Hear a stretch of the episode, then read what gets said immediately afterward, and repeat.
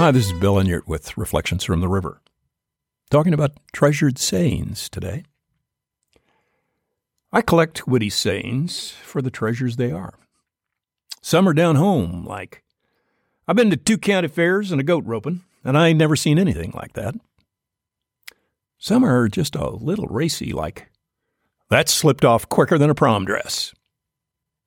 Some are from my military career, like, if you're on time, you're late. My wife and I discuss that one frequently, but then some things just don't change.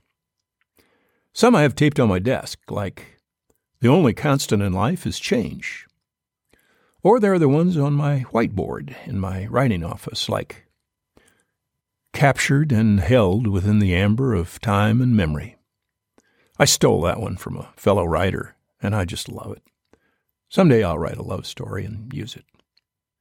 Or there's another one from my whiteboard. You're just a song nobody ever sings. I don't even remember where I heard that one, and Google doesn't reveal its source. But it sure sounds like the ultimate put down. What a sad put down. A song nobody ever sings.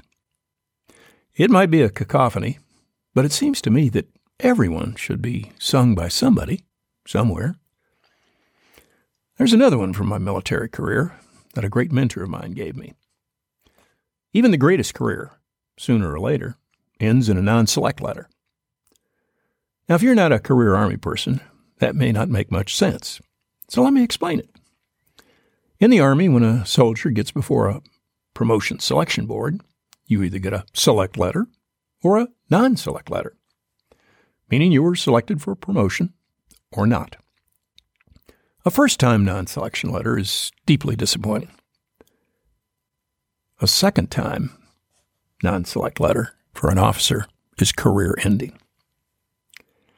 Now, his saying simply means that every career, no matter how great, sooner or later comes to an end. The time comes when it's time to leave the spotlight, to leave the stage, to turn over the reins. It seems to me that it's a wise person who picks that time for themselves rather than receive that non select letter. After all, it's a lot better to quit than to get fired.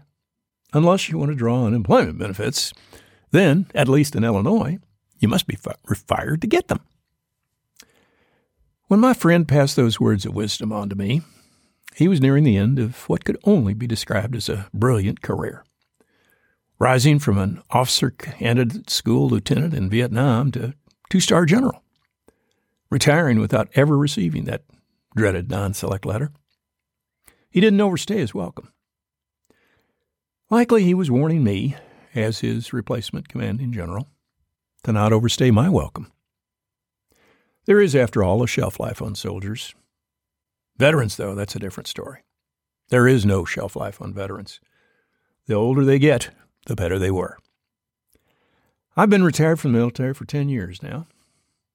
Once a year or so, I'll be asked to put on my uniform to present a set of long lost medals to an aging veteran in a nursing home, or give a Memorial Day speech, or deliver a eulogy at a veteran's funeral. I do them all gladly.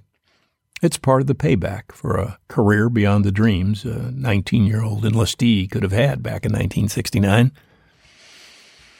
After the last funeral several weeks ago, I decided I wouldn't put that uniform on anymore. Oh, it still fits. In fact, the pants are even a little loose now that I'm not eating meals ready to eat and have more time for long distance bicycle rides. It still feels good to pull on that Marlow White custom tailored blue jacket with the two stars on either shoulder. But the Army's moved on, and I've moved on. A veteran now no longer a soldier. Not going to overstay that welcome. Thanks for listening today. This has been Bill Enyart with Reflections from the River. You can email me at bill at com. That's B I L L at B I L L E N Y A R T dot com.